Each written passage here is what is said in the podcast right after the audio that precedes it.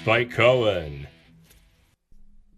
Good morning, good afternoon, or good evening, and welcome to the Vanguard. For Spike Jigglypuff Cohen, I am Matt Wright, and together we are traversing the muddied waters of freedom. I thought I was going to be Pikachu, but I like Jigglypuff. That's awesome. So, I folks, used Pikachu for- in the members exclusive that hasn't gone out. Ah, uh, we're just going to show this for seven hours. No, folks, thanks so much. Thanks. We already did that earlier, so we won't do that again. Folks, thanks so much for tuning in to this. But also, thanks for tuning in to this.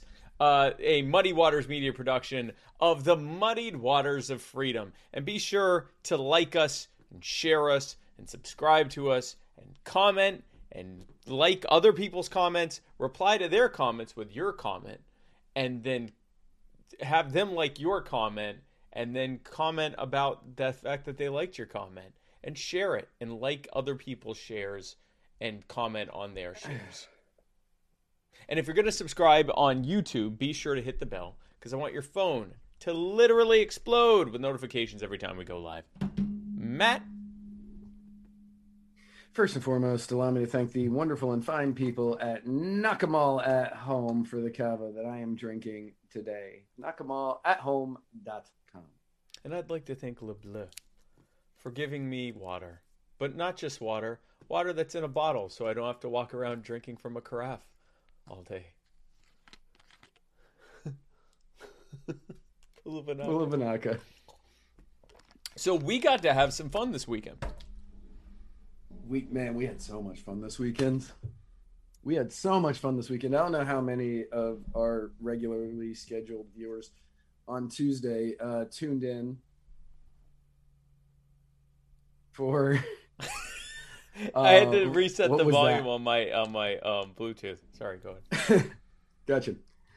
Um, I don't know how many people that regularly watch on Tuesdays uh, tuned in for the the Saturday special, the Saturday special that had uh, appearances from me, Jason, Spike, Cajun, um, and then Spike did a he, he did a speech that as I am now calling it, when Spike gives a speech at a convention, it gets the base a jumping. Yes, it is. Uh, it It gets the libertarian base a jumping. It gets everyone ready to jump through walls and uh, and you know run through the, which was good because it was mostly um, partitioned, so it actually would have been easy to run through the walls compared to like if it were concrete. Um, but yeah, no, we uh, we had a really good time at the South Carolina Libertarian Convention in Greenville this weekend, and it was, a, I mean, with the exception of Nullick, who we just photoshopped her avatar into everything. Uh, it was uh, me, you, Jason, uh, the the the muddied wives, Cajun. Kelsey and and Sarah. Um, Yep. uh, uh, Cajun uh, and his wife were there. Cajun Libertarian. My wife was there as well. Uh, it was pretty much the whole muddied Yep. crew minus Nullick uh, that was there, and uh, and we had a fantastic time. And uh, I gave a speech. Sarah, uh, super fan Sarah Anderegg, and Yes. host of the Takeover team, twin, uh, whatever they're going to call themselves. Takeover twins. Um, yes.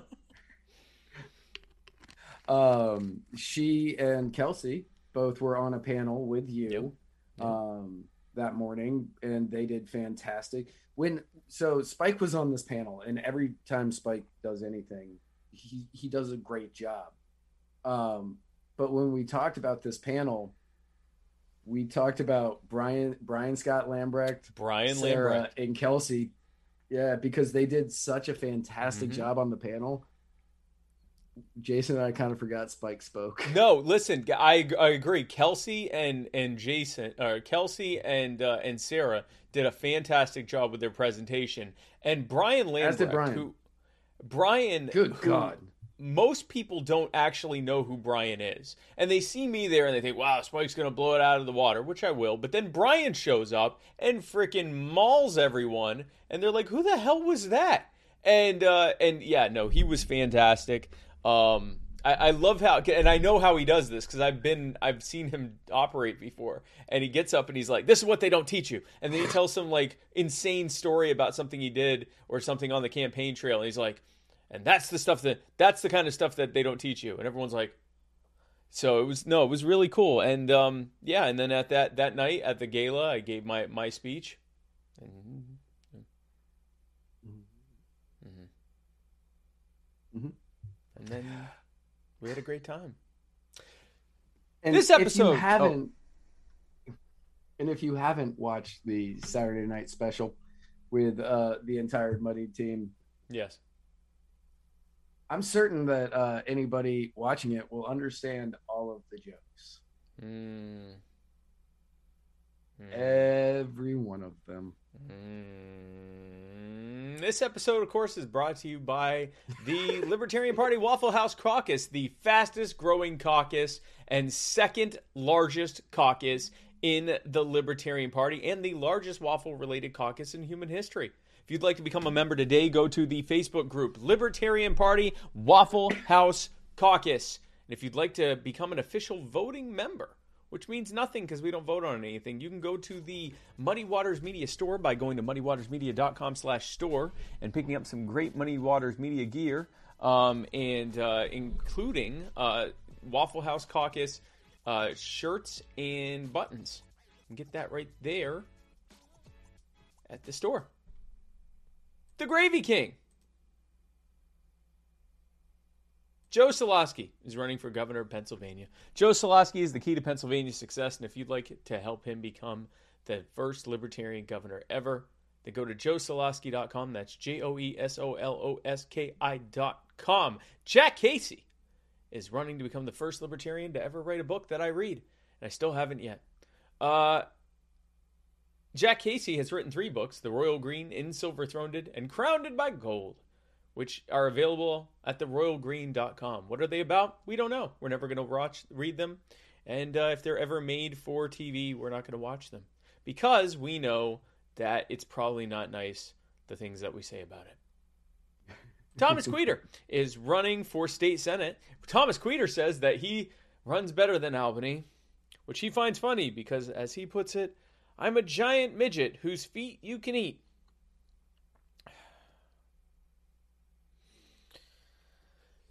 If you'd like to help Thomas become the state senator, I mean, like he's running an actual serious campaign. I was with him in uh, in Oneonta. We went around Oneonta, New York, and uh, I mean, he's the real deal.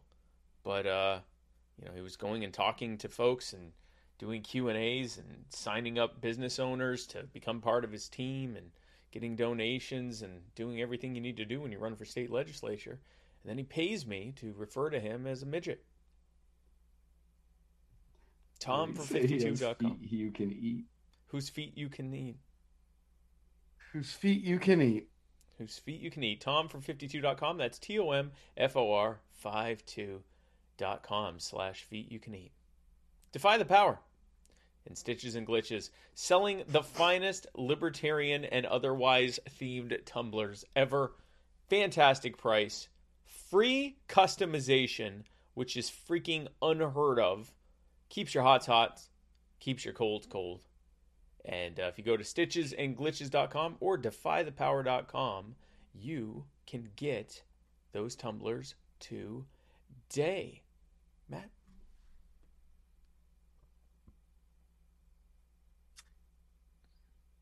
Yep. So, uh, fantastic weekend. It was uh, hanging out with Jason and Kelsey. Was, uh, you know, it was me, Sarah, uh, me, Sarah, Jason, Kelsey, you, Tasha, Yep. um, Cajun, Sunny, uh, uh, Bootleg, and uh, his wife Caitlin. Um, getting a chance to meet Jason's daughters, um, Brian and uh, uh, uh, Jenny um, and Carly and her husband Brian, like the having this group together It was awesome. um, was one. It was awesome. It was awesome. Um, we're gonna get into this a little later. Uh, we're gonna get into this a little later, but the the the strength of the Libertarian Party and the direction of the Libertarian Party uh, is going in a good direction. It is going in a in a very positive direction. There is a lot of good energy going on in the libertarian uh, in the liberty movement, and uh, having weekends like that really fills me with a lot of hope for the future Yep. for everybody. Yep. Yep. Absolutely. Um, and also, utter. So coming into this convention, it was a goal. I had two main goals, and I I wasn't the only one who had these two main goals. There were many people, but I can tell you, I had two main, actually three main goals. My first goal was anyone who knows the Libertarian Party knows there's all, a lot of different factionalism, and this is nothing new. Uh, some of these factions are new, but the factionalism isn't new, and it's largely along the same lines it's always been on. Um, and that's also true in South Carolina. And I wanted to try to heal as much of that rift between the factions as possible because the reality is we agree with each other 95% of the time and we should be working together. Another goal of mine uh, was to, um, we had a platform, the state party had a platform that was written, I believe, in the 90s by some conservatives.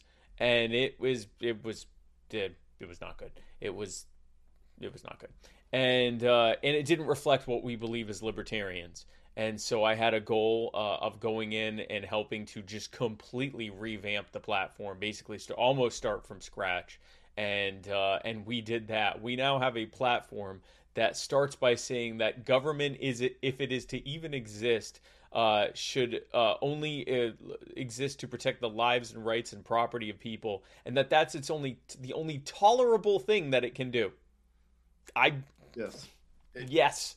And go ahead. It, it's no longer a legitimate. It's no longer a legitimate government. It is a tolerable government. It is a tolerable government at best. And what's funny is the legitimate government thing was actually the original attempt to revamp it. We actually further refined it by saying, no, no, no, that's not legitimate. It's tolerable. We will tolerate a government for now that does that.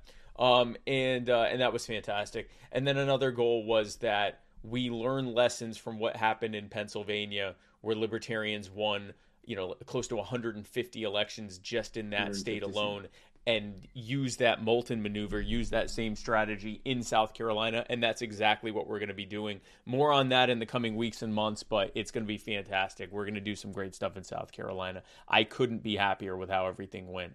Um, And I just, I just want to give a massive shout out to, um, to Kelsey Lyon, yes. who put together like that entire weekend, and Mhm. uh, she put together a fantastic event. She was able to get all of these people together, Yep. um, and uh, get the venue and get everything. Yep.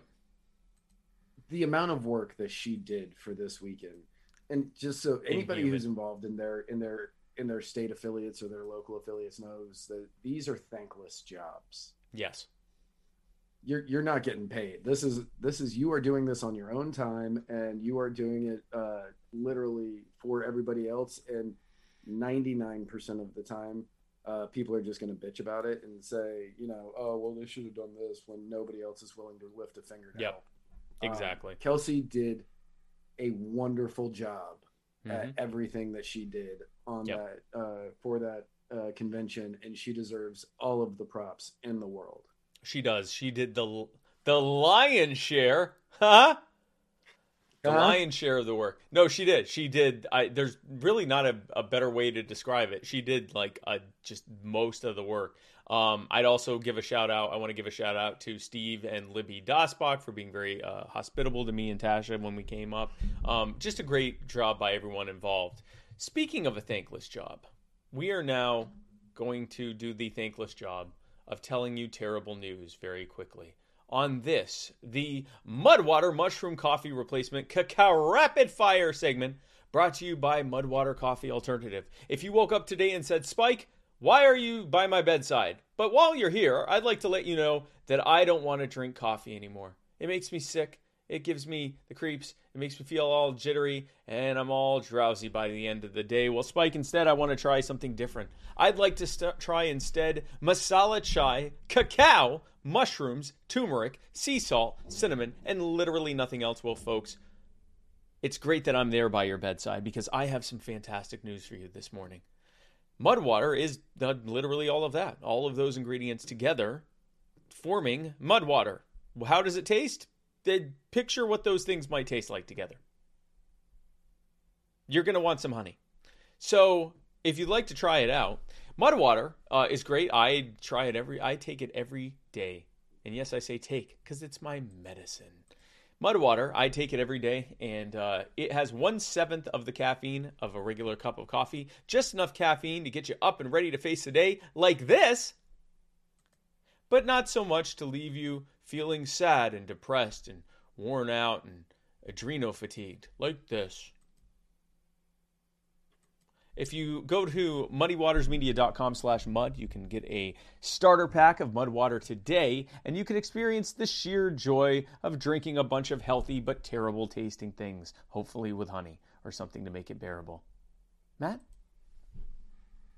Uh, they also have a new uh, product out now called Rest, which has rooibos chai and valerian root and lavender and some other stuff, uh, lion's mane, some other things. Uh, and if you drink it before bed, it's supposed to lull you and cinnamon, uh, and it's supposed to lull you into a nice calming sleep. Oh, I want that. Yeah, I do too. Yeah, I'm I, gonna I want that, yeah. more than I want. Yeah. Um. So yeah, they just came out with it. Uh, if you are already a member, you know you got an email that said, "We can't wait to sleep with you," and then it said, "That sounds bad." when you open it. Um, but yeah, they have a new product out, and uh, I'm I'm actually looking forward to. They they say that it tastes like a uh, relaxing mix, a relaxing mix of rooibos chai and cinnamon, a sweet relaxing. Uh, a sweet, relaxing baby made of rooibos chai and cinnamon, or something like that. Um, I made a graphic for it, and I don't know where. Um, I um I mean, they say this other one tastes good too. They say that this that this one is is good, and I they they don't say that one tastes good. They say that they understand if people like it.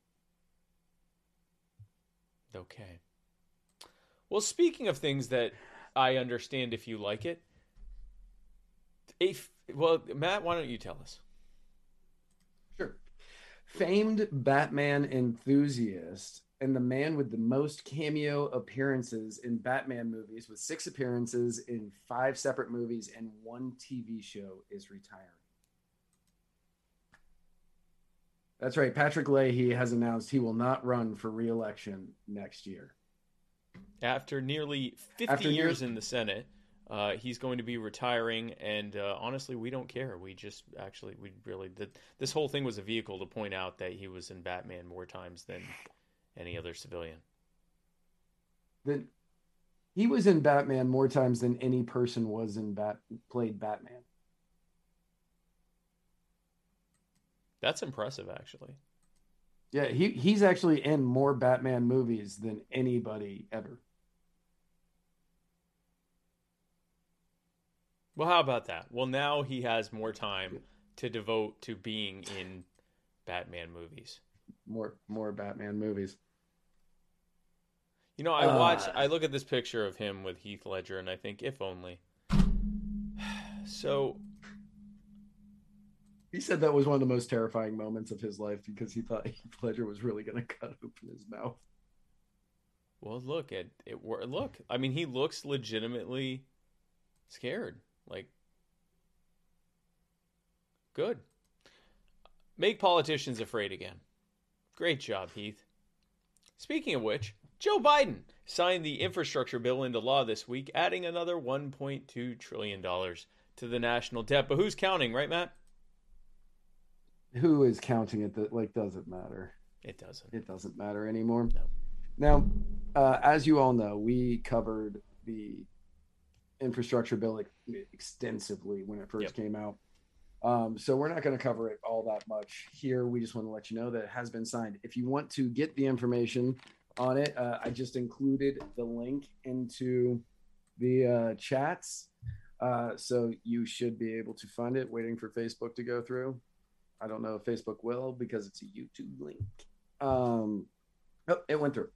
Um, Yep, so went you can through, check yep. it out there. So you can get, so you can get the uh, the full shakedown of what it is that is in that. And shakedown, I mean quite literally.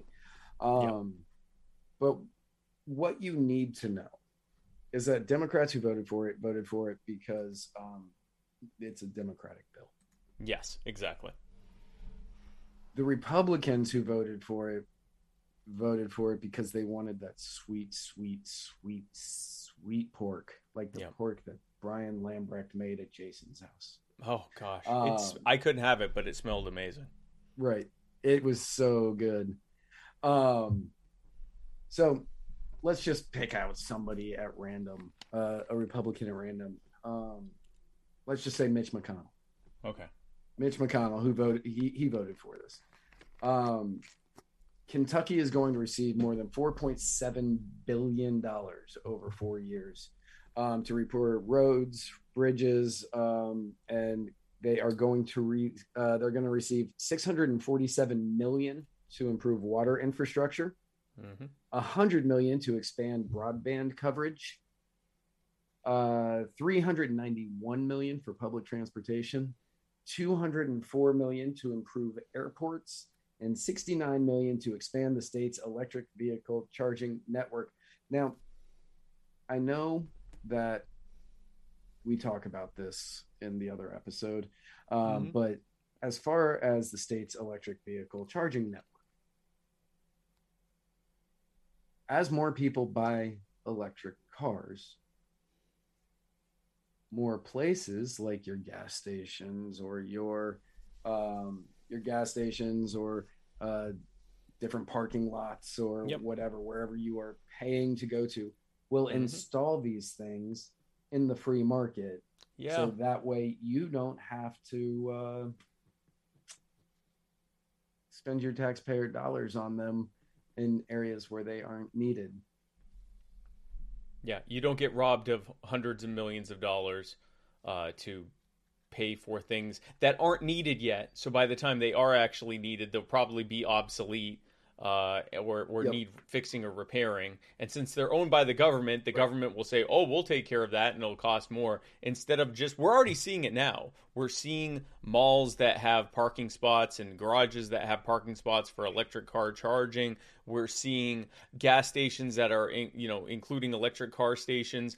We're seeing uh, uh, Tesla is actually building their own uh, uh, supercharger stations across the country, and more and more homeowners that have electric cars are buying the charging stations uh, to put in their own house. Like it's it's not needed. It's not needed, and all of those things: water infrastructure, broadband coverage, public transportation, improving airports. These are things that those companies and services would pay for themselves, and instead now the government's paying for it, robbing you to pay for it. The cost of those things is going to be exponentially higher than it would be if the companies were paying for it itself. It's going to make the cost of things go up because they're running up debt and printing out money to pay for it, which means that your money loses value. This destroys wealth. You know, even when they spend on supposedly good things like infrastructure, it would be better to be spent by the companies who actually want these things. Expanding broadband coverage is good for the companies that sell you broadband. Uh, public transportation, let them add it to the cost of the public transportation. Uh, improving airports, the airlines are multi-billion dollar companies. Let them pay for it. The uh, uh, uh, electrical charging networks, Tesla, GM, Ford, Mercedes, let them pay for it. And th- this is what happens over and over again. It's one thing to say that they need to pay for roads and bridges, which even that's disputable. But all this other stuff, it's just wasted money. It's like Matt said, this has nothing to do with taxpayers. This is about throwing money at pork to get politicians reelected, pay off the cronies who bankrolled them into office, and stick us with the bill for the whole thing and, and future generations that aren't even Right. born yet. Right. Like Mitch McConnell has a quote that I was looking for the video of it. I heard the audio, but I was looking for the video, and he said, "This is this is the first time I get to come up here and talk about the some bridge in Kentucky that's going to be able to be fixed." And Right.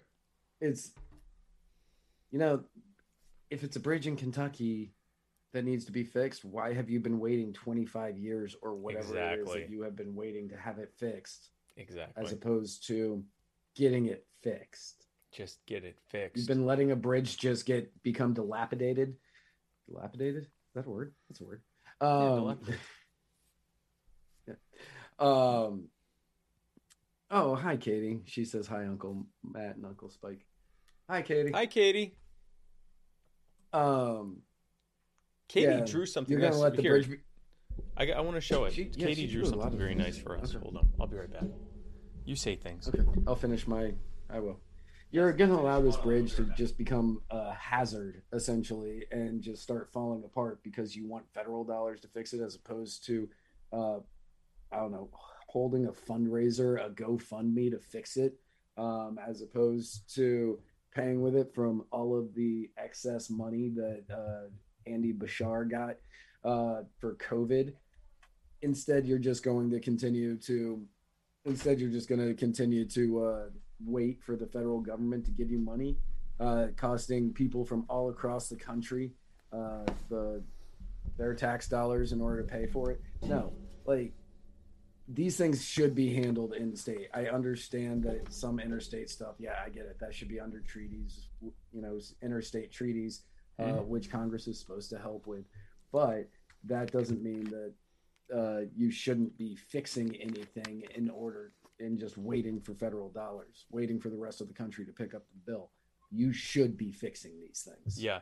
And not only that, but it also makes the cost of it. The longer you let something fall apart, the more it costs to fix it instead of just maintaining it on a regular basis. Again, government does everything terribly. You have the stupidest and most dishonest people who are making decisions that do not affect them and that they exempt themselves from, and they use other people's money, your money, to pay for it. What on earth makes anyone, oh, and you can't opt out of it. So, what on earth makes anyone think that's going to lead to good outcomes? So, speaking of good outcomes, that we do have because it was from a voluntary solution from someone who's not a liar or an idiot. Katie, the lion, Katie Lion, she drew this beautiful drawing for me and my wife. It's a red dog and a purple dragon named Spike. No copyright infringement intended. It's very beautiful. She also made a hot dog for us Very out of good. clay in like 40 seconds. I- it was inspiring. I feel Just like- bad. be, I feel bad because uh, Katie is fantastic. Katie's wonderful. yes. Um, and as I was unpacking today, Hmm. Katie, I'm very sorry. You took her crayons. They, You stole were a in the child's trunk. crayons. I did. Yeah, they were in the trunk of the car. Katie, I'm very sorry. This show is Um, over, folks. I this- was. I all this means, Katie, is you need I'm to have your parents bring you down go. to St. Pete. I And I am going to keep these crayons enjoyed my time here, right up here. but it's over now, and I can't continue doing a show and a media outlet with a someone who steals crayons. Goodbye, everybody. Yeah, I I felt bad when I saw him in there. I was like, oh, no. I could have. I that would be fun. I see. I would. I as I would have to mail it back. I would be this. I would be like, um, and they'd say, no, no, it's fine. And I'm like, no, I'm going to spend more than the cost of the crayons to ship the crayons back to you. yeah, that's But I know because. I'd feel that like, bad, or I'd be like, here, here's, let me send you a gift card for cray. So speaking of doing terrible things to children, Kyle Rittenhouse will have to wait another day to find out his fate, as will the rest of the world. Matt. Yes, that's true. Kyle Rittenhouse. that segue. Um, so this morning at uh, roughly eleven fifteen Eastern, jury delivery for seven and a half hours. Yes. Seven and a half hours. Uh, and for all of you who happen to be here on Muddy Waters, you caught most of it. Um, you caught that image. just literally- seven and a half Just literally hours. this for seven hours. Yep, that image for Mm. seven hours. Uh, there was a huge debate going on. On, uh, can you put the image back up real quick? yes. um, there was a debate going on in the chat over Mm-hmm. what you see where it says forward at the top. Yes. What's the thing underneath it? Oh gosh. Hold on, let me find the actual because this is not a well-made. Well, no, if if, if you if you look at the actual picture, you're gonna know immediately what that. Oh, okay. I don't want to. Yeah, I don't want to spoil it because it's obvious there. But let's. Okay, so has anyone seen?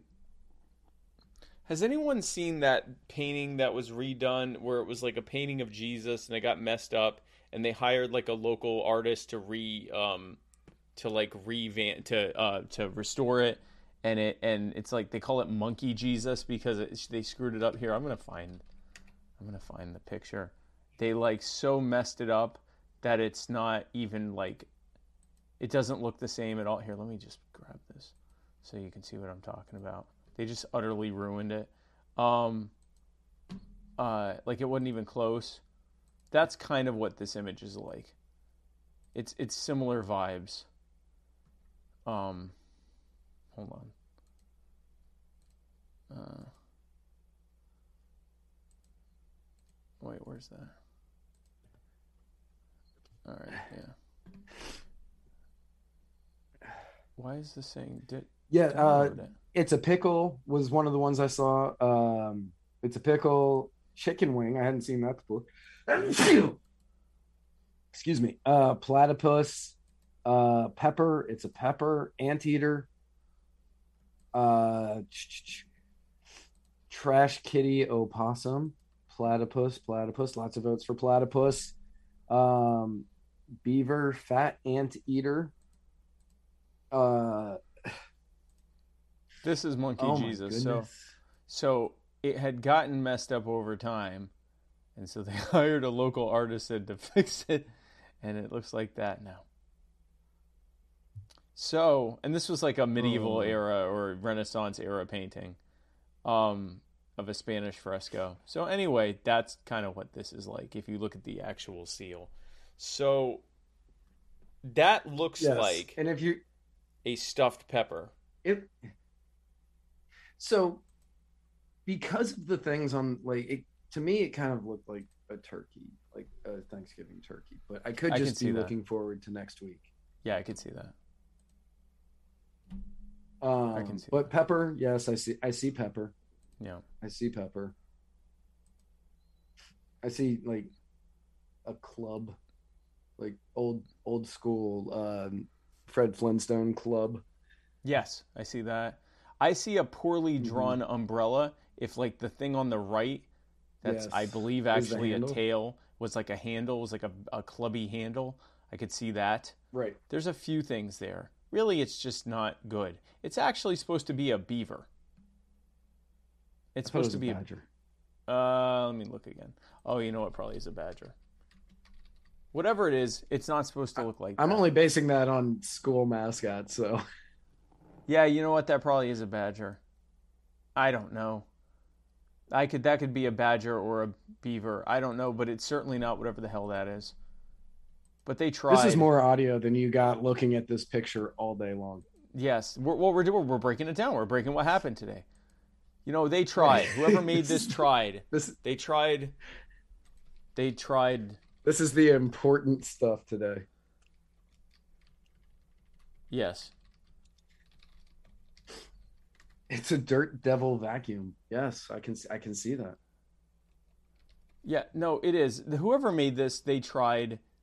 They tried as hard as Joseph Rosenbaum did. And anyway, so the jury deliberated for seven and a half hours or so, and then they called it at the end of the day. So we don't know what's going on yet. I mean, we know what happened to Joseph, but we don't know. Right. We don't know what happened in there, and there have been multiple rumors. Um, there have been multiple rumors, uh, and I have my own theory, Hmm. which may or may not be right. Um, Yes. But uh, Jack Pro- Probes Pro, pro, pro, I gotta look it up. Hold on. It's, Yeah, I was like, I don't, I don't remember. it's like Pro- pos, Probiak? po, pos, Posobiec?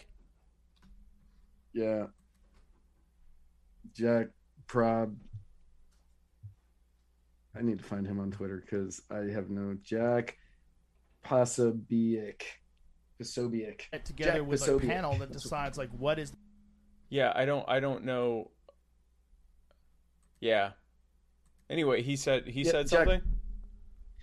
Yeah, so he said that according to a U.S. Marshal, two Hmm. of the jurors were worried about releasing their releasing their opinions because they were afraid of being doxxed and any of the uh, negative effects that might come from them Hmm. saying that Kyle is not guilty.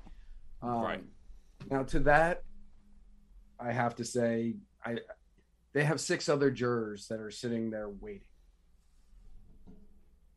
because there are eight in, in Wisconsin. The way they do it, there are 18 jurors, and then on when they send the jury out, they select 12 of them in a lottery, and then the other six have to wait until have to wait until they can um, whether they're called or not. They still have to wait until everything's done.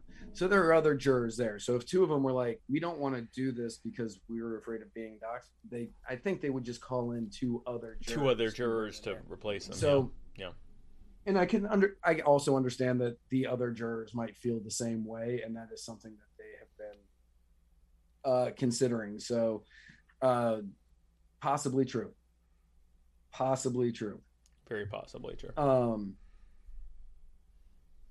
there is the possibility that one person is holding out.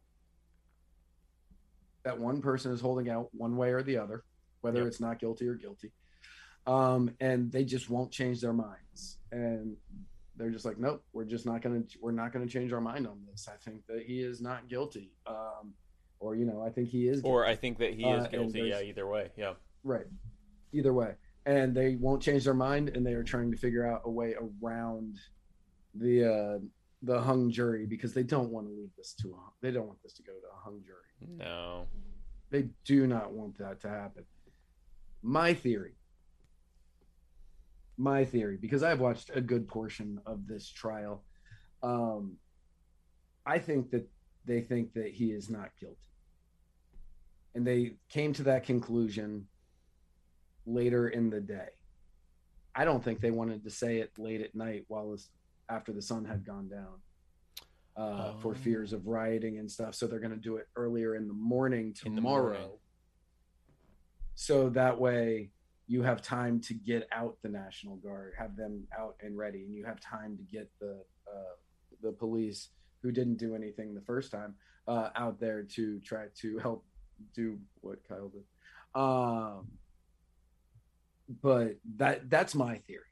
That is my theory is that they didn't want to do it at night. That's a valid theory. I, I hadn't really thought of that. Um, you know, a lot of people they're worried that this is going to be lead to you know widespread rioting across the country. I do think there may be rioting, will likely be at least some rioting in Kenosha, maybe the surrounding area. Right. I don't think it's going to be widespread. And long term, uh, if um, Kyle is found not guilty, a lot of people who are very bold right now are going to be less bold moving forward.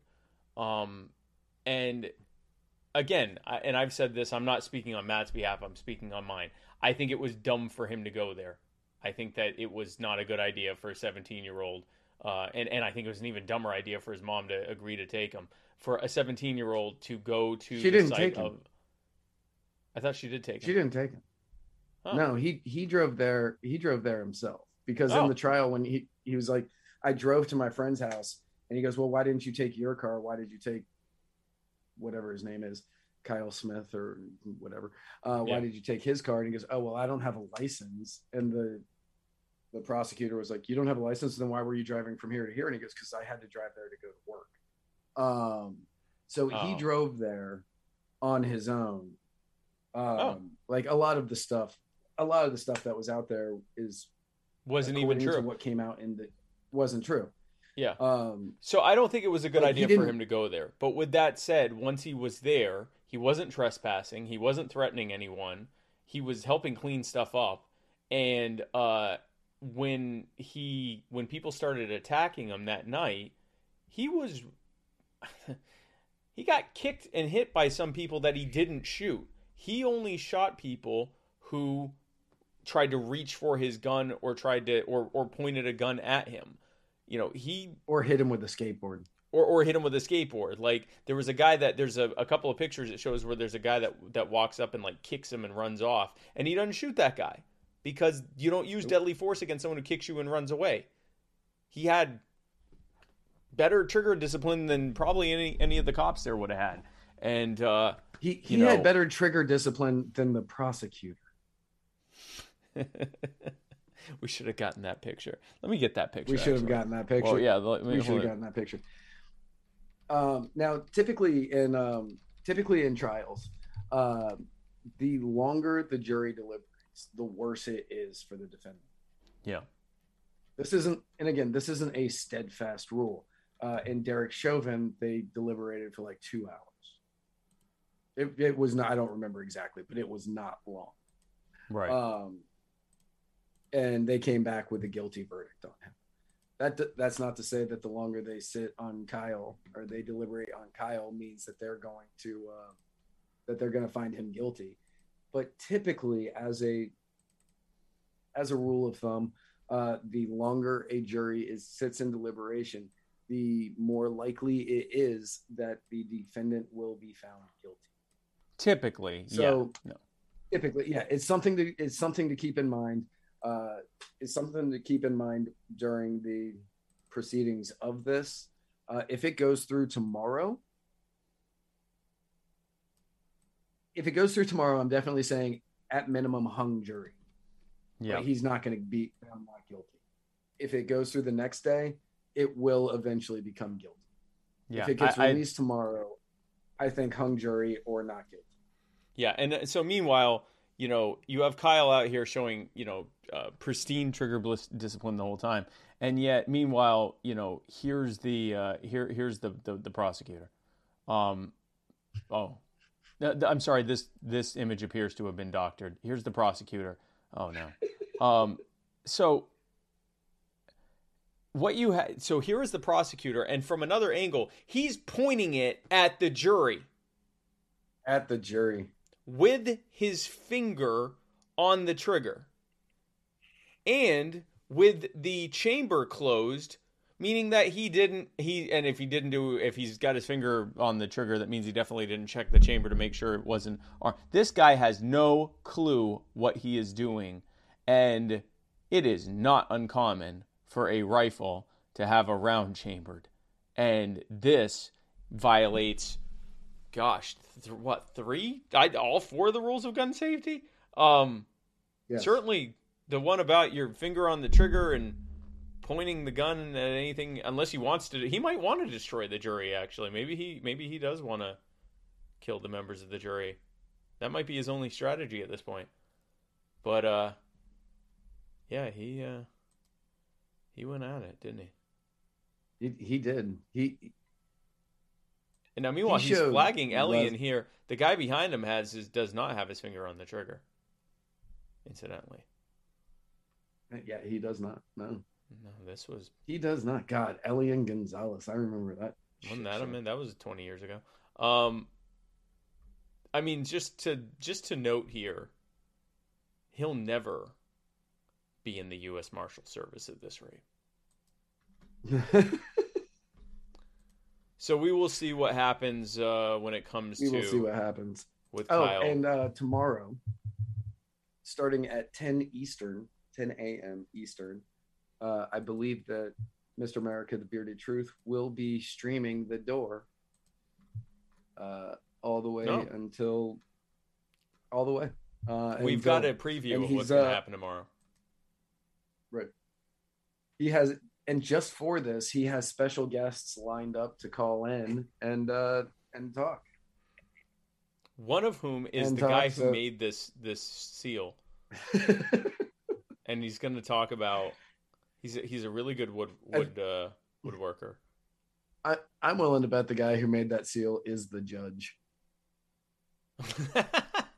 that would be funny. Yeah, I, I just made this in my uh, garage over the weekend, and I figured I'd just put Oh, it yeah. up in my. Uh, oh yeah, just figured I'd put it up in the chambers here so uh, people can see the, the the woodwork I like to do. Give you something good to gander at there. Oh yeah. So I'm not. speaking, I'm not good with badgers. I'm not. go- Oh, Not the badger was I difficult. To, I need, I need to work uh, on those. I tried. I thought it was a beaver, and uh, then I got to work on it, and it turned into a sideways teardrop with a with a penis, and uh, then uh, it kind of looks like a seal there. But I try my best, and that's what matters. That's what matters there. Well, so speaking of Midwesterners, you know, I do you well.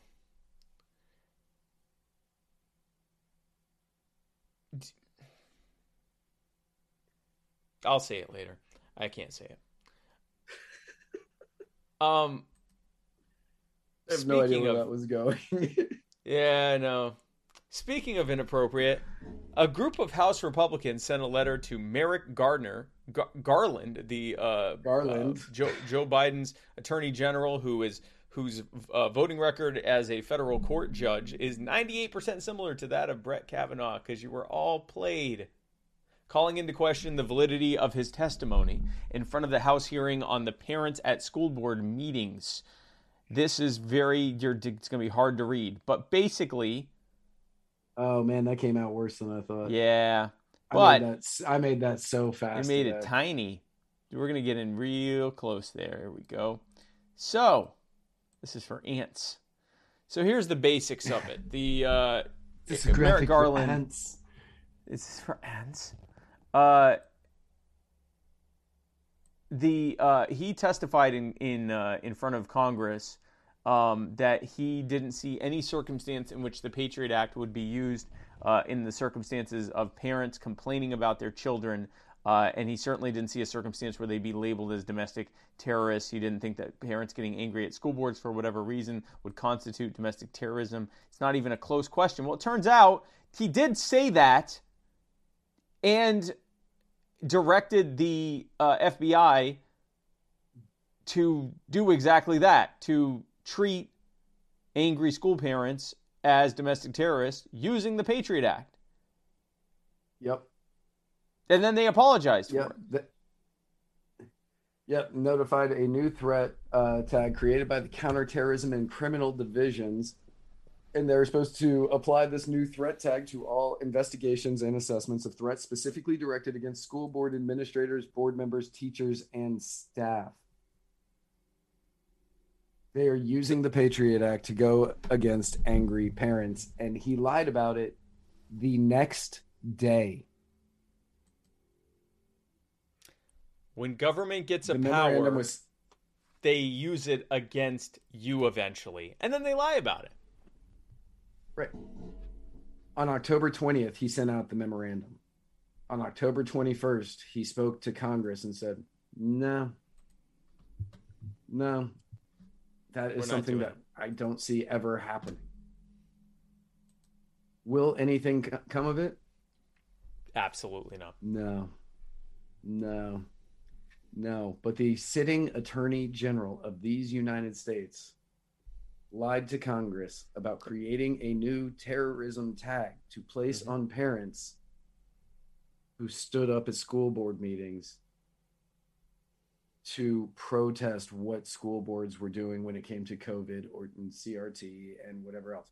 And I don't care how you feel about those issues. Don't care Nope. parents have a right to be mad when it comes to their children's schooling. Yep. Whether you agree with their opinions on these things or not, They have if they are in there and they are and they're getting angry and the school board says they were threatening us even if it wasn't a threat, that does not make them a terrorist. And the federal government should not be treating them as such. that makes the government the terrorists. Um, this is what government does. And this is why we say, even if you like the pretext behind why they're assuming a new power, they're always going to end up pointing whatever gun you're giving them at you. And this is a perfect example of that. And it's also a perfect example of how no one is going to get prosecuted. No one is going to be sued. No one is going to be fired. And at best, there might be a mild window dressing policy change that ultimately doesn't even really amount to anything, and probably not even that. This is what government Right. I mean, like. so like so you have Merrick Garland here, um, who lied to Congress, and now you have evidence to prove it. Uh, I sent you, I texted you the uh, the email that was included in that letter because it wasn't in the original thing. Um, we didn't have time to make a, a, a graphic for it, but there is an email that goes along with that where they state everything that's in it. Um, so he lied. Fauci lied about gain of function. Neither of these two men, nothing, nothing is going to happen to these two men. Not because, and remember, if it was you, if it was me, if it was Spike, if it was anybody watching the show, Yep. you would be in prison. You would be in prison. Nothing will happen to Merrick Garland or Fauci. Nope. Not a thing. Nope. Not at all. Even Um, when more than likely we find out uh, that the U.S. government under Fauci was directly responsible for the creation of COVID. Even if that happens, the likelihood of anyone actually being anything other than maybe fired for that is very, very low. They will say mistakes were made. And it won't be Fauci. Well, and that's the other thing is it won't be Fauci. Other people will get fired and blamed for Fauci, uh, and then they'll say mistakes were made, you bigot, and then they'll move on with their lives, and you'll still get stuck Right. with the consequences of their action. E- Eco Health Alliance will lose all of their grant ability, but they'll just rebrand under a different name and start getting Yes. the grant money back again. Yep.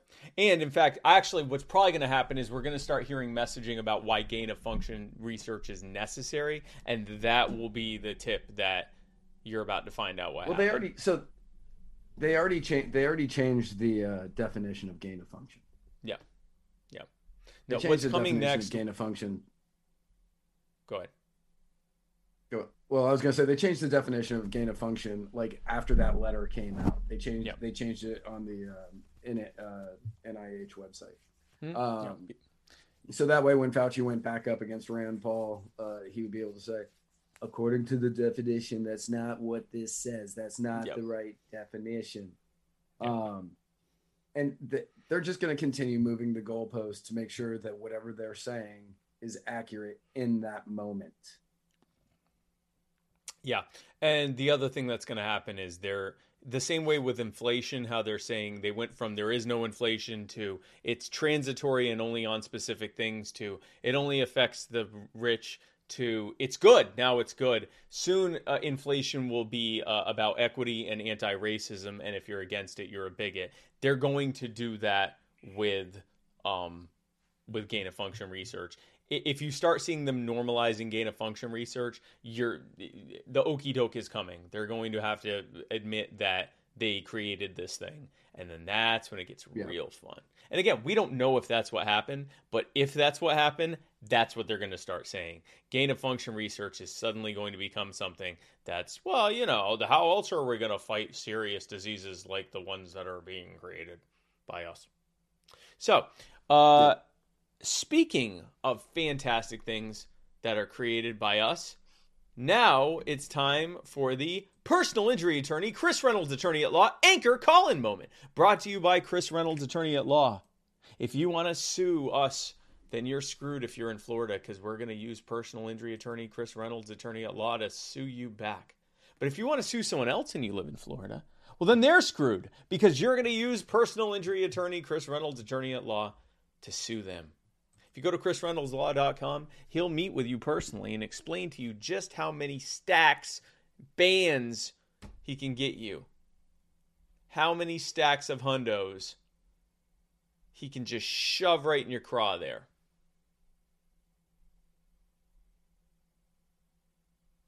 Right in the old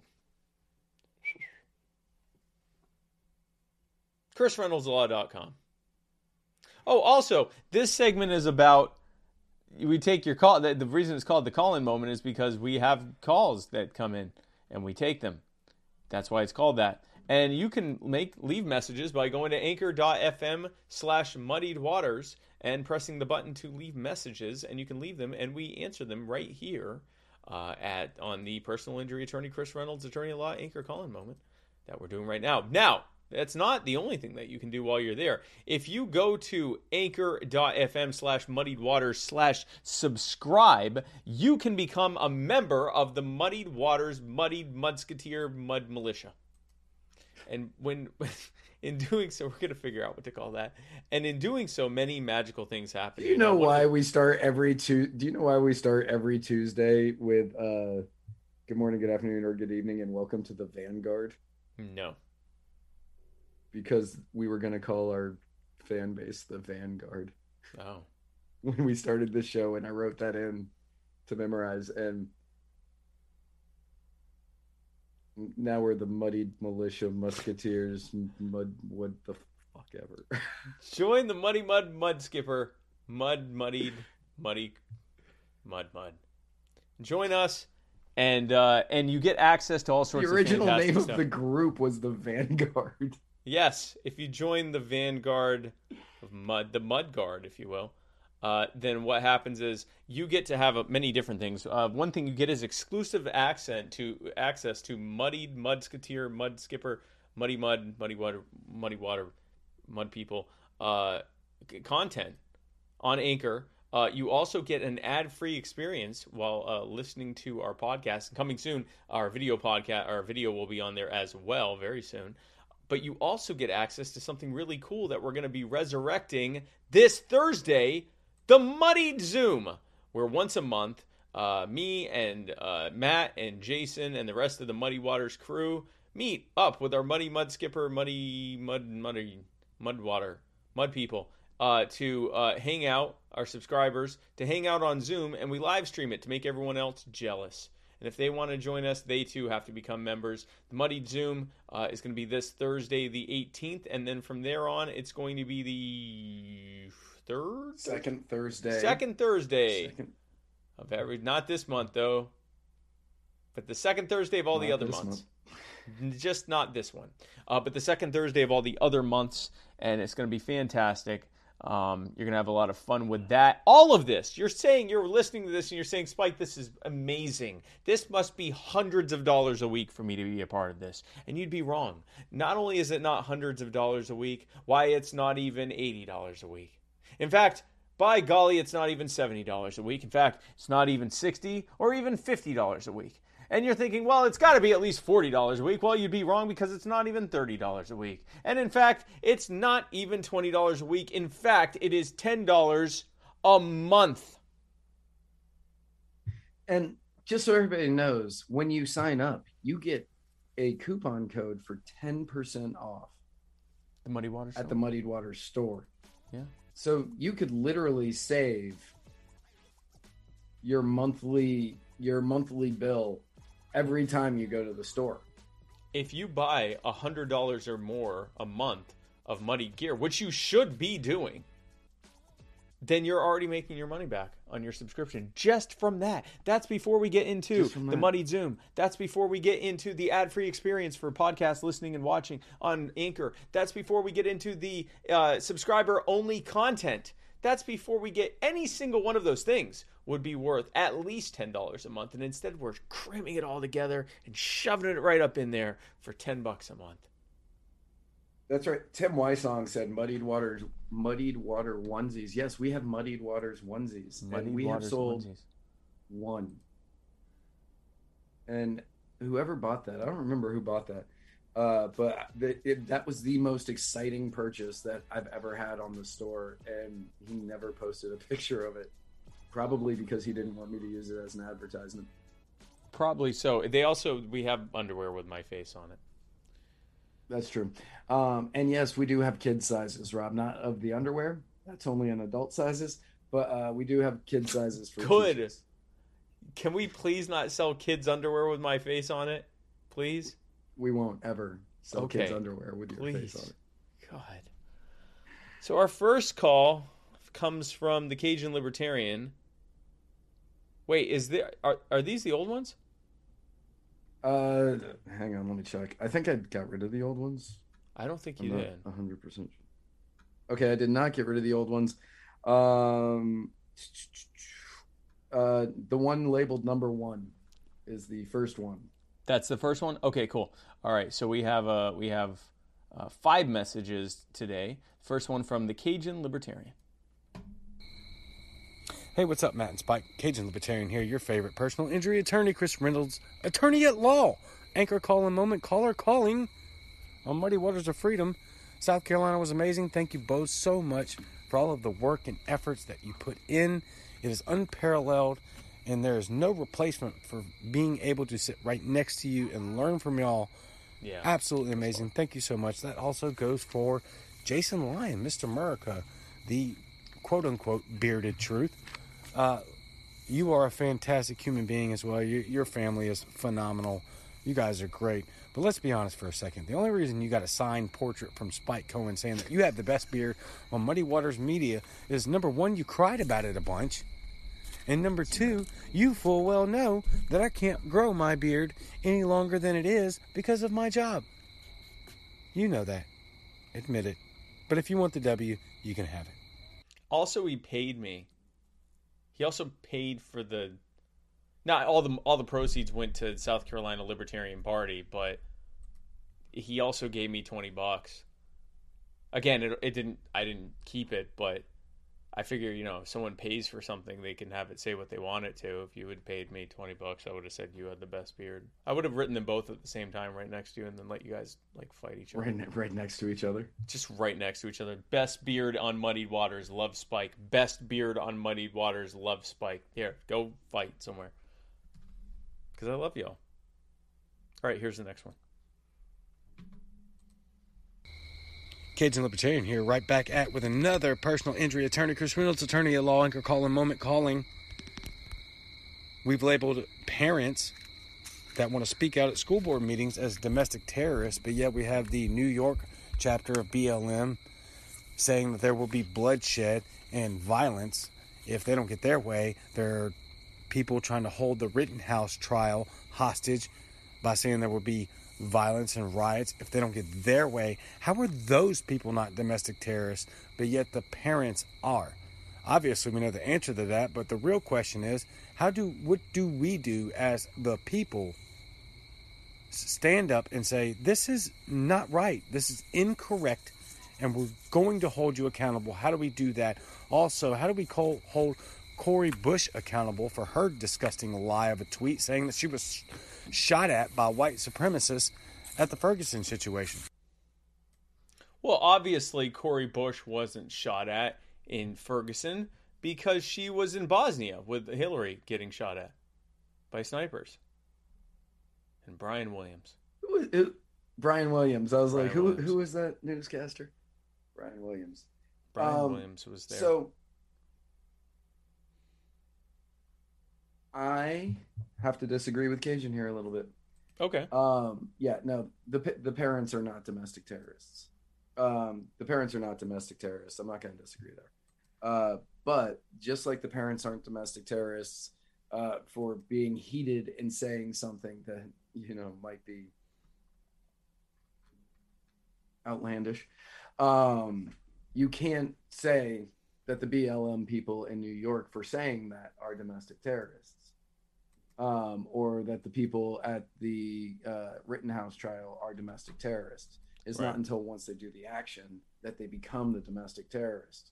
Um, I do I do agree that the that the definition of domestic terrorist is only it's become a it's a political moniker. Like they Oh, they- yeah, they yeah. give it whoever is in charge gives it to the party or the the the mindset that they disagree with.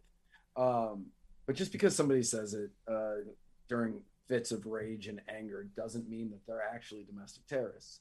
It means that they said something uh, that they may absolutely regret having said in that moment. Uh, but if they do something afterwards, uh, backing up what they said, that's when they become domestic terrorists. So once that happens, that's when I will agree that those people are domestic terrorists. Yeah, we got to give them the chance to see if they're actually going to do anything or if they're just angry. And the thing is, there are going to be some people who are just angry. There are going to be some people who do something stupid, and, and you know, we'll have to see. You have to judge people as individuals. I, I, understand the frustration, um, but I also understand the frustration at you know uh, one thing that uh, it was actually John Phillips, who's um, one of my favorite people in the Libertarian Party. Um, he made a Well, comparison after the um, the shooting of um, Malia Malia Bryant, I think her name was in in Columbus, uh, where uh, a, an officer showed up to a shooting. It showed up to the scene of an attempted stabbing where uh, Malia Bryant had actually called 911 uh, on people that had been her bullying sister. her. Oh, it was her sister that called 911. Okay.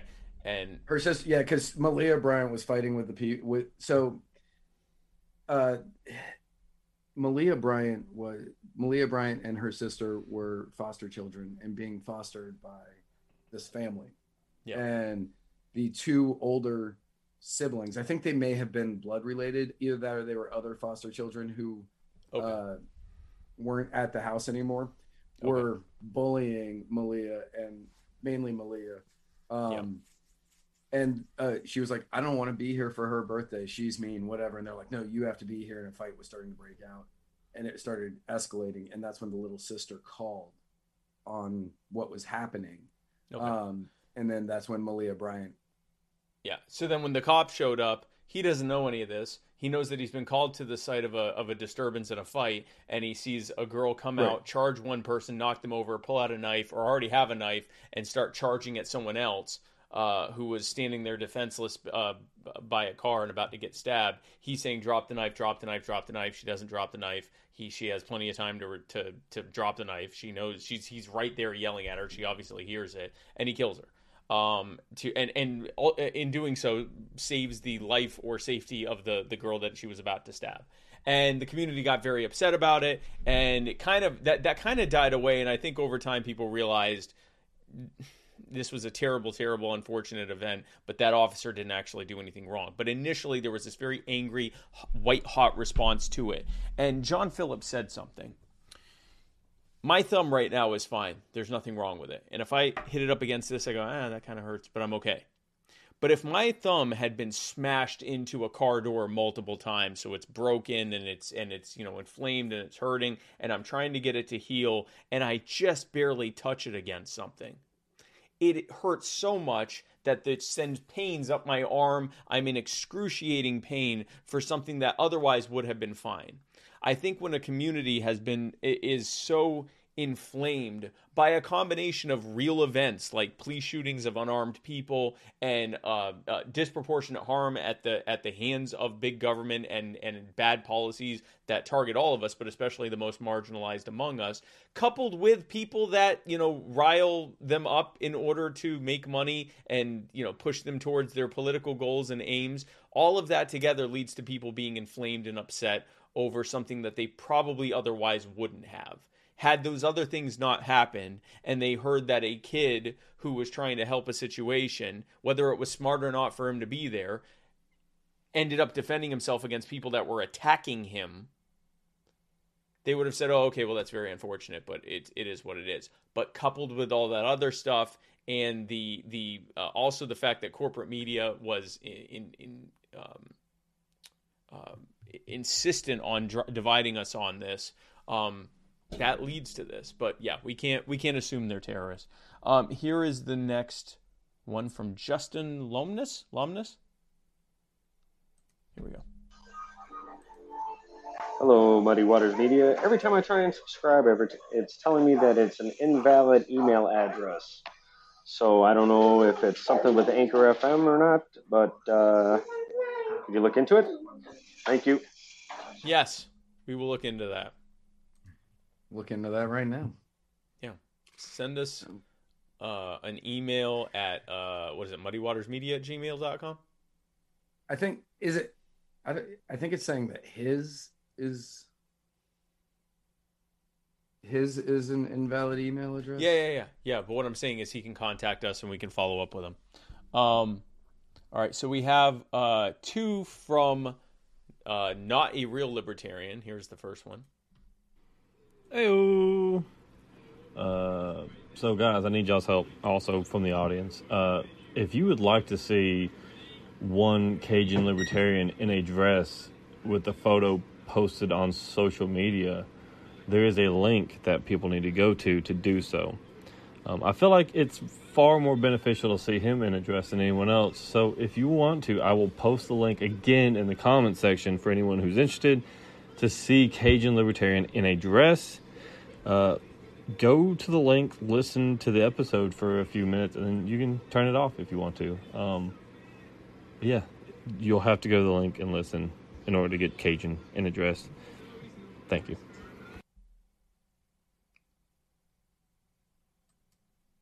I don't think that's true. I think we could get Cajun in address. I don't. I do. Am I the only one that doesn't want this? I mean, I don't, but I think we could do it if we did. Oh, I'm sure we could do it. I just don't want it. Anyway, here's the other one from Bootleg.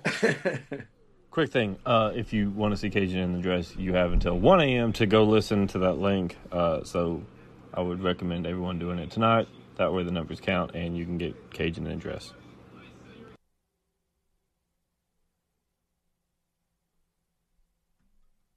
I, I yeah. I if you want to go and listen, uh, he he put the link in the uh, in, in in the chat. Uh, so feel free to uh, go to the link after this show is done. After this show is done. yeah. Keith McCory's like, yeah, sure, everyone wants this. I'm, I'm like, I don't. No, I'm good. Uh, what was your last comment? Uh, Uh, the the, issue isn't Cajun Libertarian said the were- issue isn't whether there were or are acts of terrorism. The issue is that the institutions are labeling said people as terrorists and weaponizing said institutions against that particular demographic and not not the persons actually threatening violence. Yeah, no, the government should not be picking winners and losers here. And um, right. you know, I we saw on the flip side, we saw that when uh, Trump was going after not rioters but protesters with uh, you know uh, uniformed um, basically military police that and they were you know detaining people. We don't know what really happened to them. I, we presume that they were let go at some point. Um, but th- this is what happens when you put again government is a bunch of liars and sociopaths and idiots who are making decisions that don't affect them spending your money uh, to pay for it and not giving you an option to opt out and it does not it doesn't lead to anything Dave Davis says to a Democrat, the NRA is a terrorist, a terrorist organization. They definitely are not. They are a gun control group. They are a gun control group uh, that uh, To- is to the the most Democrats, effective gun control uh, group in American history, actually. To to the Democrats and to a lot of other people, Rittenhouse is a uh, domestic terrorist. Yes. To a lot of other people, he is not. So Yeah. when you when you are giving these arbitrary titles to people without a strict definition on what one is, Yep. and it leaves it open to interpretation, the powers that be are going to be the ones that decide who gets that title. And like when we covered Merrick Garland uh, right before the Chris Reynolds break, uh, you know, he's giving it to parents. Uh, he's giving it to parents who are mad about what's going on in the schools. Um, Exactly. it- Trump was giving it to people who were protesting over the summer. Uh, it is 100% on the party in charge on who they are distributing that out to. Uh, did they do something violent?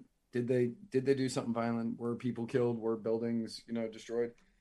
Okay, I'm not against. Uh, I'm not against uh, labeling people if we have a strict definition on it, but we have to have a strict definition on it that can't waver. Yep. Exactly.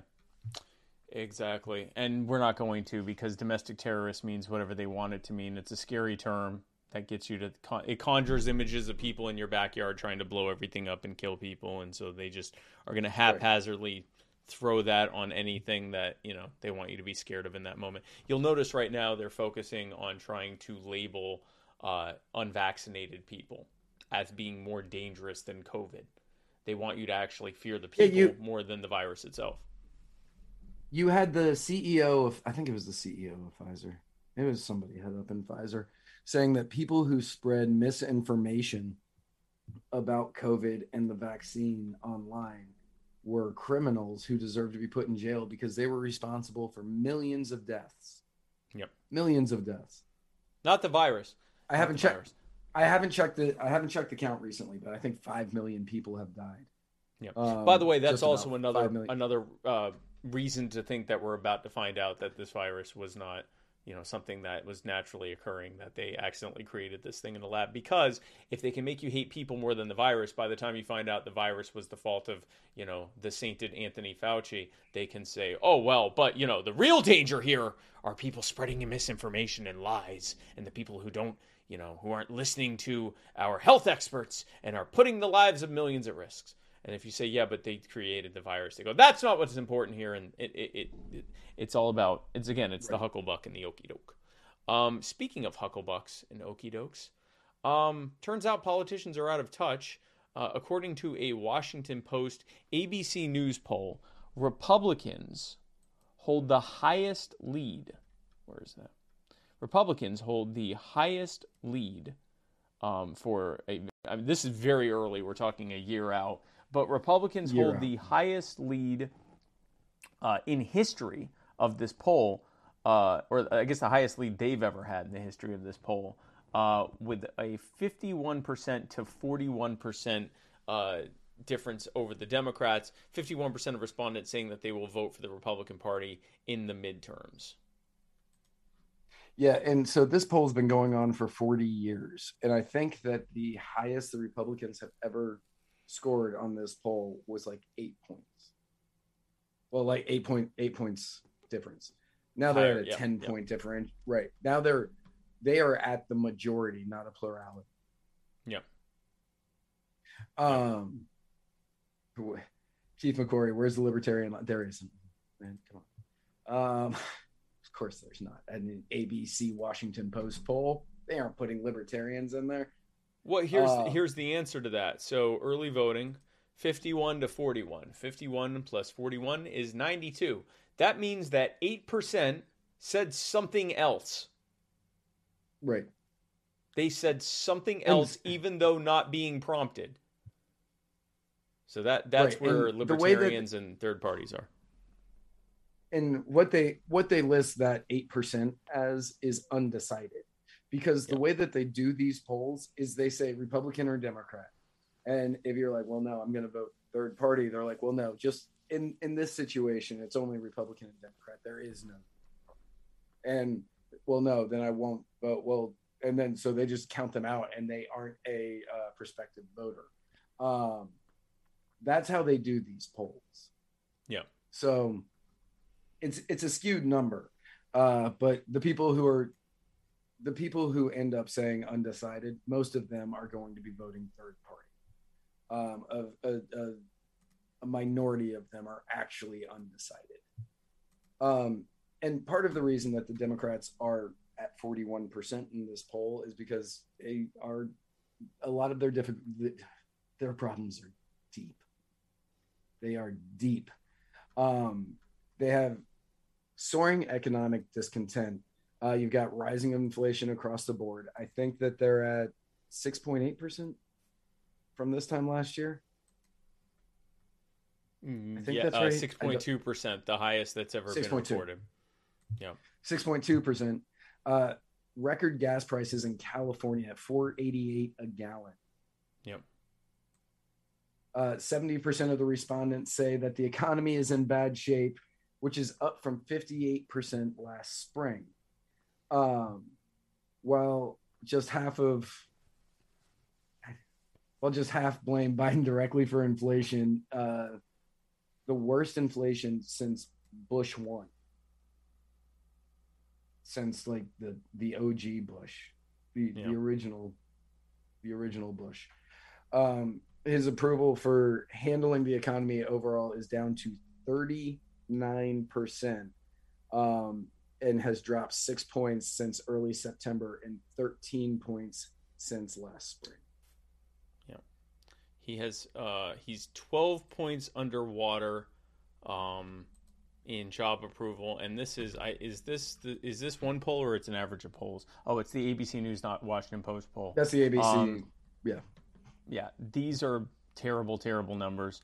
Uh, he has also dropped 12 points um, in uh, in New in Virginia, um, and he dropped 14 points in uh, New Jersey. Oh, so the difference? No, that's so the difference between how much he won by and how much Right. the Democrats won by dropped 12 points in Virginia, which was enough for the Republicans to win uh, after Biden won the state uh, a year earlier by 10 points.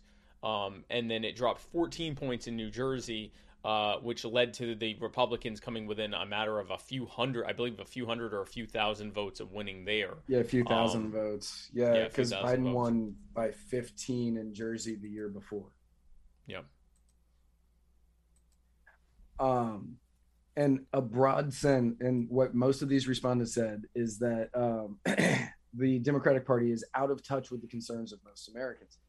62% of the people who responded in this ABC Washington Post poll said that the Democrats are out of touch. That's roughly two thirds of the voters who say that the Democrats are out of touch, which is massive. Now, Matt, Absolutely massive. Matt, so that means, of course, that since the Republican Party has a resounding 10 point lead right now, and two, nearly two thirds of voters are saying that the Democrat Party is out of touch, that means that the Republican Party is seen as wildly, widely being in touch with what the country wants or needs, right? Well, yes, but mostly no. Hmm. They are four points better, which in many places is considered a landslide. Um, but only 58, but 58% of voters see the GOP as out of touch with the direction that the country is heading.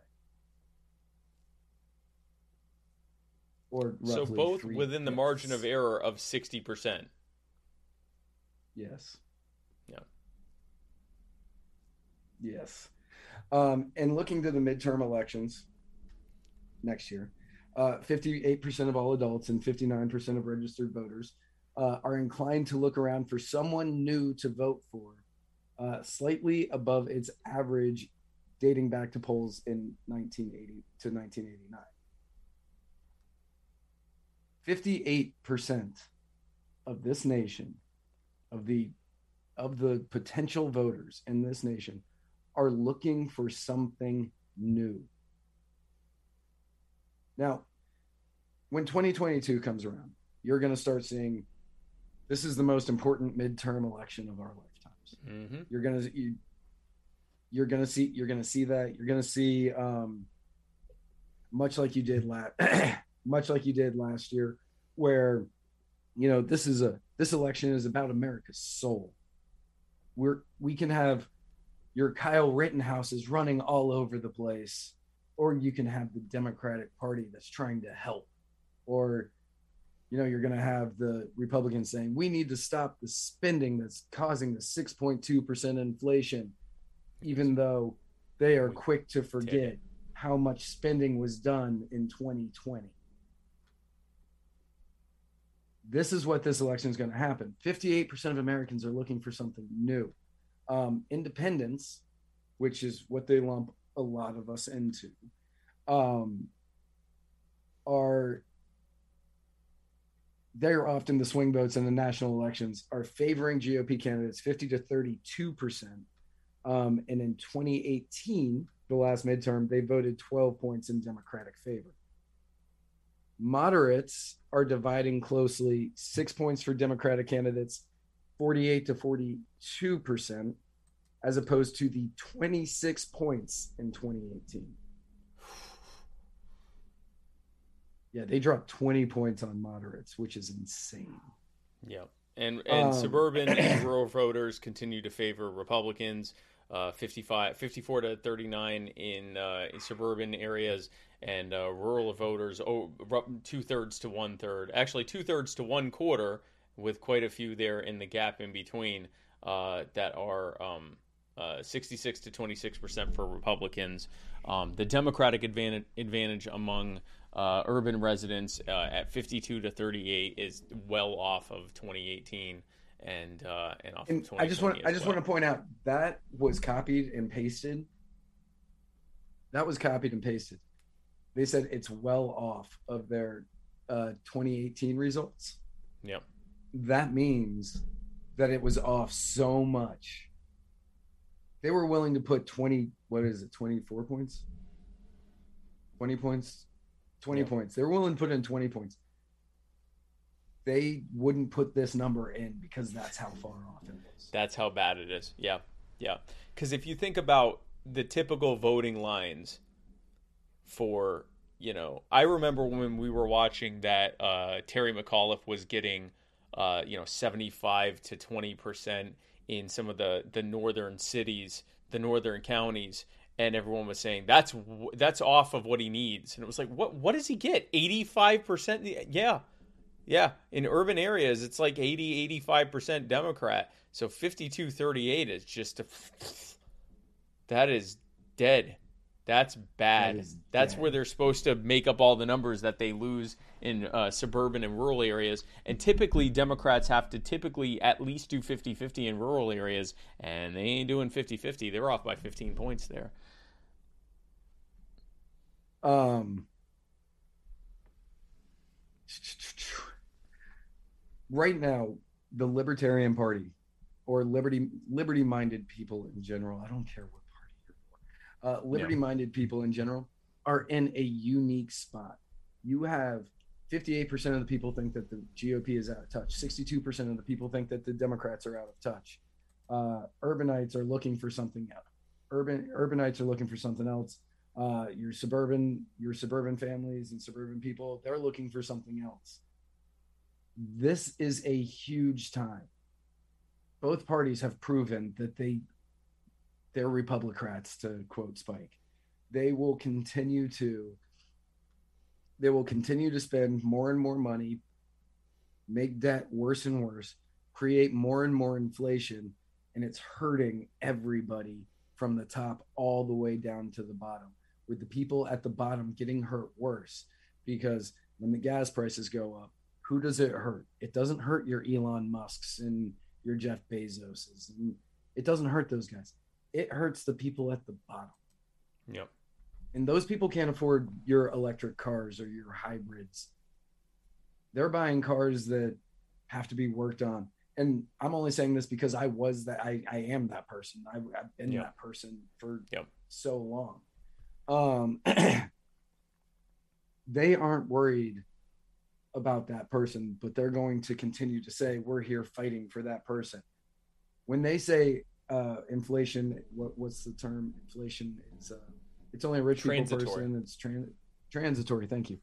Um Yep. it's transitory. They are ignoring the lower class the middle class the lower middle class. They're ignoring all of those people. And that is why this is happening. And Yep. right now we have the ability uh, we have roughly 245 candidates running for state and federal offices in the libertarian party Yep.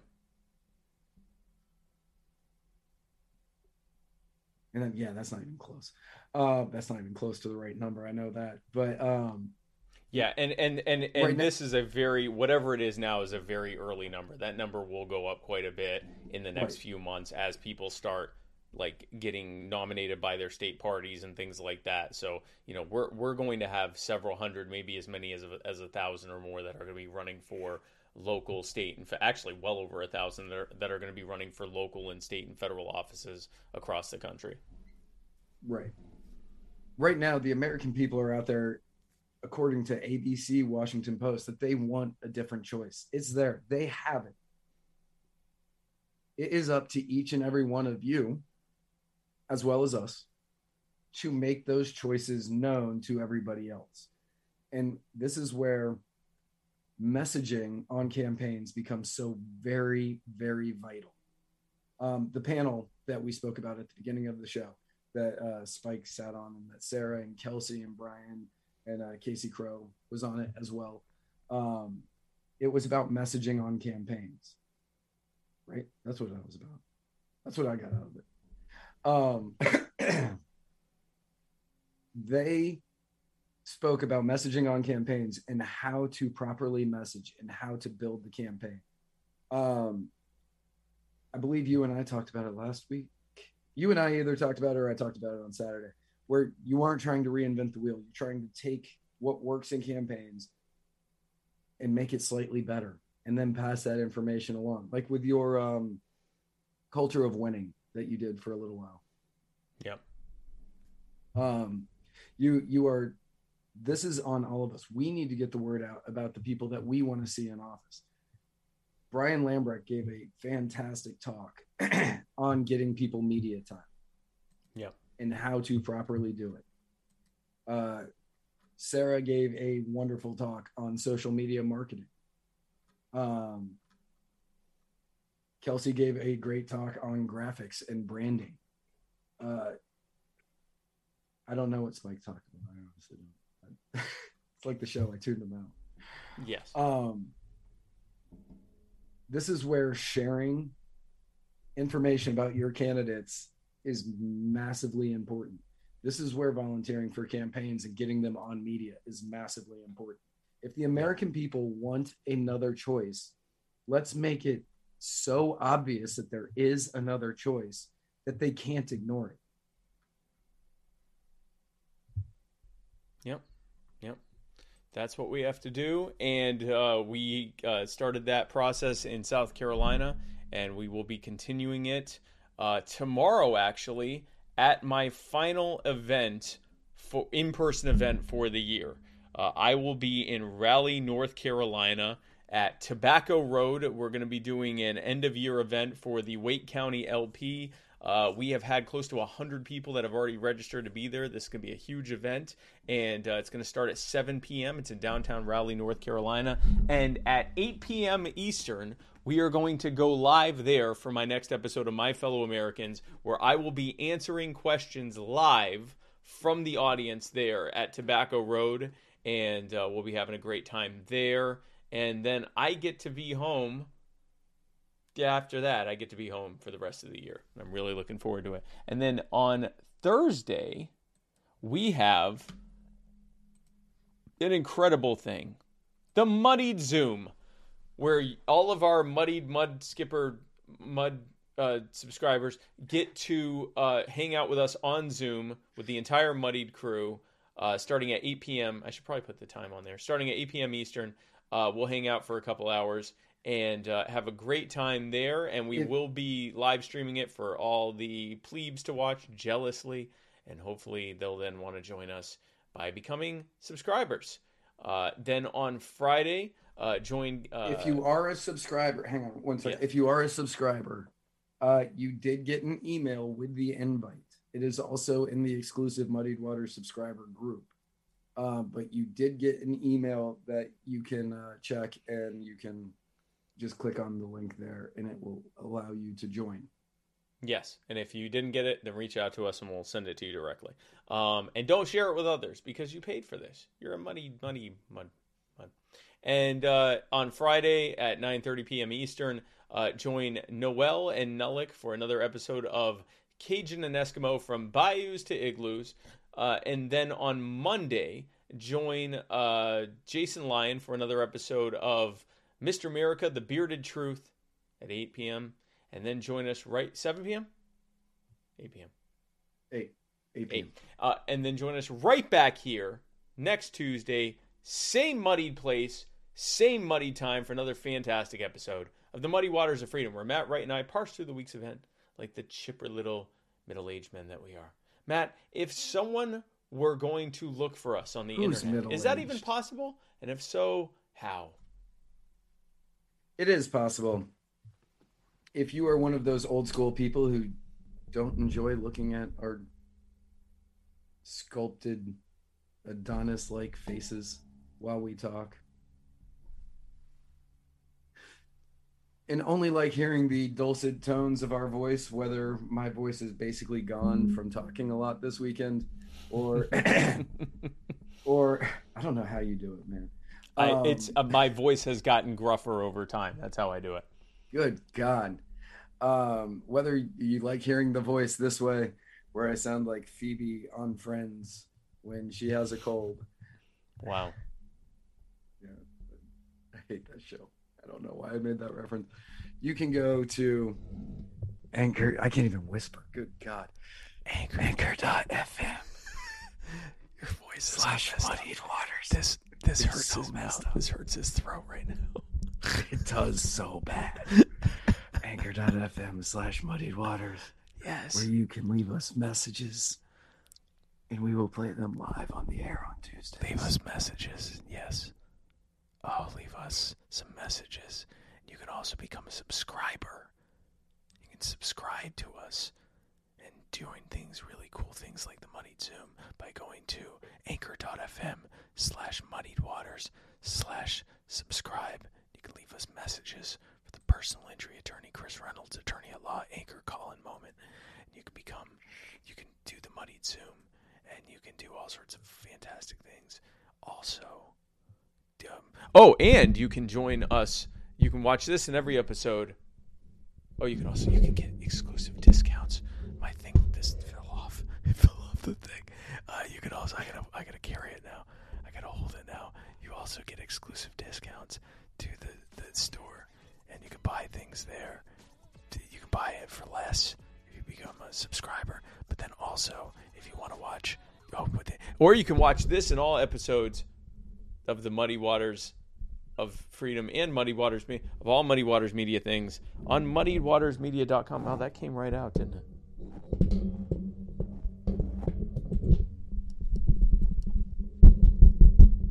There we go. Huh. Ah, So,